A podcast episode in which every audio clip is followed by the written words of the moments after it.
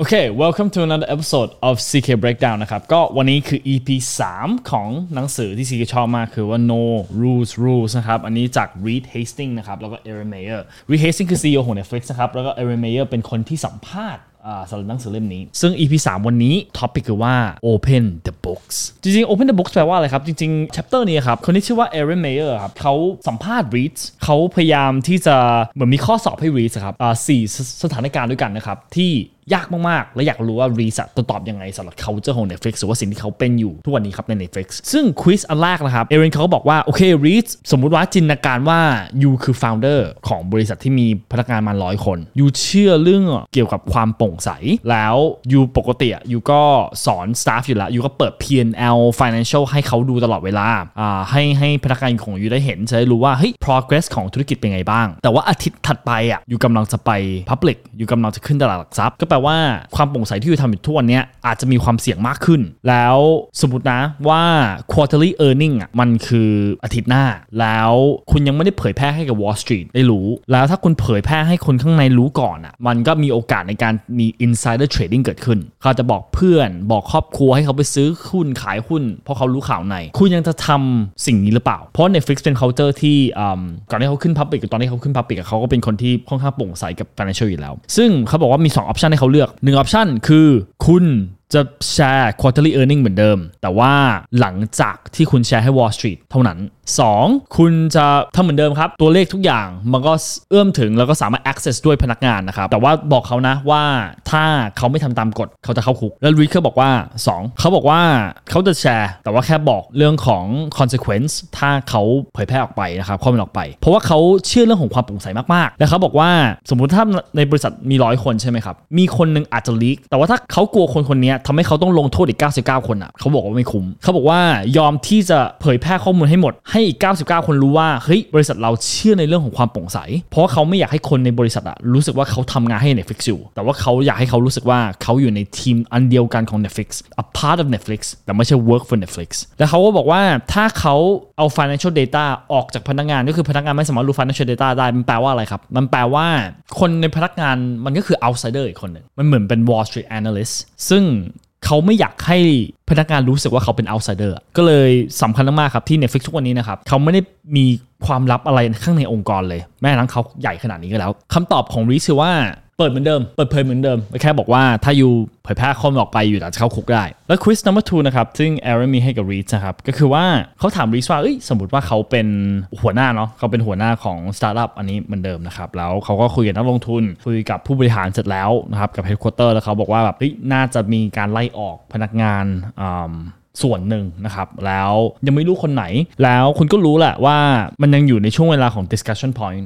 ยังไม่ได้ final แล้วมันมีโอกาสมันที่คุณคำนวณแล้วอยู่ที่มัน 50%ที่มันจะเกิดขึ้น ก็แปลว่ามันมีอีก 50%ที่มันอาจจะไม่เกิดขึ้นนะครับเอรินเขาก็ถามริสว่า คุณจะบอกทีมของคุณตอนนี้เลย หรือว่าคุณจะรอจนกว่ามันชัวร์แล้วคุณบอกถึงบอก option A เขาบอกว่าให้เวลาผ่านไปยังไม่ต้องยังไม่ต้องพูดถึงตอนนี้ อย่าไปเครียดตอนนี้เลยนะครับเพราะถ้าคุณบอกเขาตอนนี้บางคนอาจจะลาออกเลย บางบางคนอาจจะหางานใหม่เลย 2. คุณเล่าแต่คุณไม่เล่าทั้งสตอรี่คุณบอกว่าเฮ้ย อาจจะมี restructure เกิดขึ้น แต่ว่าคุณไม่ได้เล่าเรื่องเกี่ยวว่าอาจจะมีการไล่ออก แต่ว่าแบบเหมือนให้เขารู้สึกว่าเฮ้ยมันเริ่มมีกลิ่นแล้วแบบบอกเขาคร่าวๆ แต่ว่าไม่บอกทั้งหมด หรือว่า 3 บอกทั้งหมดเลยรีเขาเลือก3นะครับเขาบอกว่าถ้าคุณอยากที่จะมี culture ของการปร่งใสอะแล้วคุณไม่เปิดเรื่องเนี้ยคุณคือ hypocrite แต่ว่าคุณคือคนที่บอกอีกอย่างหนึ่งแต่ว่าทำอีกอย่างหนึ่งถ้าคุณบอกว่าความโปร่งใสเป็นสิ่งที่สำคัญสำหรับ culture แต่คุณคุยเรื่องงานของเขารับหลังเขาแต่ว่าคุณคือ hypocrite คนหนึ่งเขาจะเหล่านี้ครับ มันเซนได้ เข้าใจนะครับว่ามันยากมันยากที่จะพูด แต่ over time อะถ้าคุณเล่าทุกเรื่องจริงๆอะว่าเฮ้ยไม่มี restructure เกิดขึ้นควรบอกให้กับ staff ตั้งแต่แรกครับเพราะว่าหนึ่งคืออันนั้นคือชีวิตเขา ถ้าเขารู้สึกว่าเขาไม่อยากที่จะเสี่ยงกับตรงนี้ เราควรให้โอกาสให้เขาหางานใหม่ตอนนี้เลย แล้วสำหรับคนที่เขาจะได้รู้ว่า บริษัทเนี้ยมันโปร่งใสถึงแบบ ไม่ใช่แค่ไม่ปิดบังข่าวดีนะ แต่ไม่ปิดบังข่าวร้ายด้วย so Reed เลือก 3 นะครับ ก็คือเล่าทั้งหมดเลย quiz อัน 3 ที่เอรินถาม read นะครับ คือว่า อะ อันนี้ถามเรื่องเกี่ยวกับไล่ออก สมมติว่า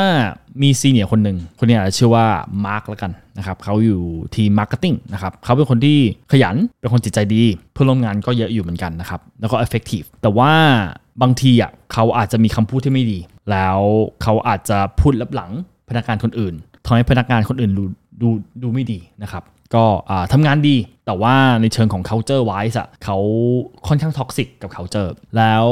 บริษัทรู้สึกว่าเฮ้ยมันมีมันมีความเสี่ยงเยอะเกินไป ก็เลยตัดสินใจว่าจะไล่เขาออก แล้วมาร์คเขาก็เสียใจมากนะครับพอรู้ข่าว แล้วมาร์คก็เลยบอกฟรีชว่าเฮ้ยเป็นไปได้ไหมที่คุณบอกเพื่อนร่วมงานไอว่า